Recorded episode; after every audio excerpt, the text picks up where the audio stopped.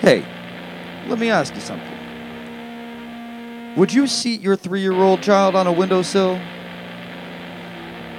Would you seat them beside a lit fireplace or by the deep end of a pool?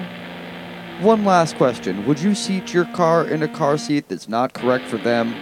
Car crashings are the leading killer of children ages 1 to 13. Secure their future. Seat them in the correct car seat. For more information, visit safercar.gov/the right seat. A message from the National Highway Traffic Safety Administration and the Ad Council.